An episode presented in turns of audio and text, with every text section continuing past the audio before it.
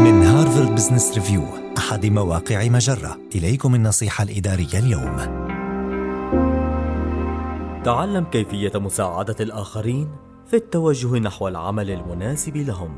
كتب الكثير عن دور القائد في التحفيز وإدماج الموظفين وإظهار أفضل ما لديهم ودوره في توجيه الآخرين نحو العمل المناسب. فإذا كنت ترغب في أن تكون هذا القائد يمكنك متابعة هذه النصائح التي ستساعدك على تحقيق انخراط الموظفين في العمل وستسهم في بناء علاقات طويلة الأمد. حرص على تبني عقلية القائد الخادم الذي يسعى إلى تقديم المساعدة لموظفيه من أجل مساعدتهم على التطور. ساعد موظفيك على اكتشاف ذواتهم واهتماماتهم. يمكنك مساعدة الموظفين في استكشاف ما يثير شغفهم في العمل بإعطائهم فرصة للتمهل والتأمل.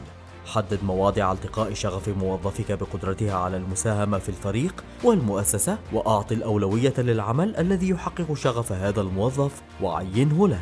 أعرف الوقت المناسب لمساعدة أحدهم على المضي قدما. إذا كان موظفك ضمن بيئة العمل يدور حول نفسه في صندوق مغلق دون أي تطور، فعليك أن تطلق العنان لمهاراته في العمل أو تطلق سراحه للبحث عن مكان آخر يجد نفسه فيه.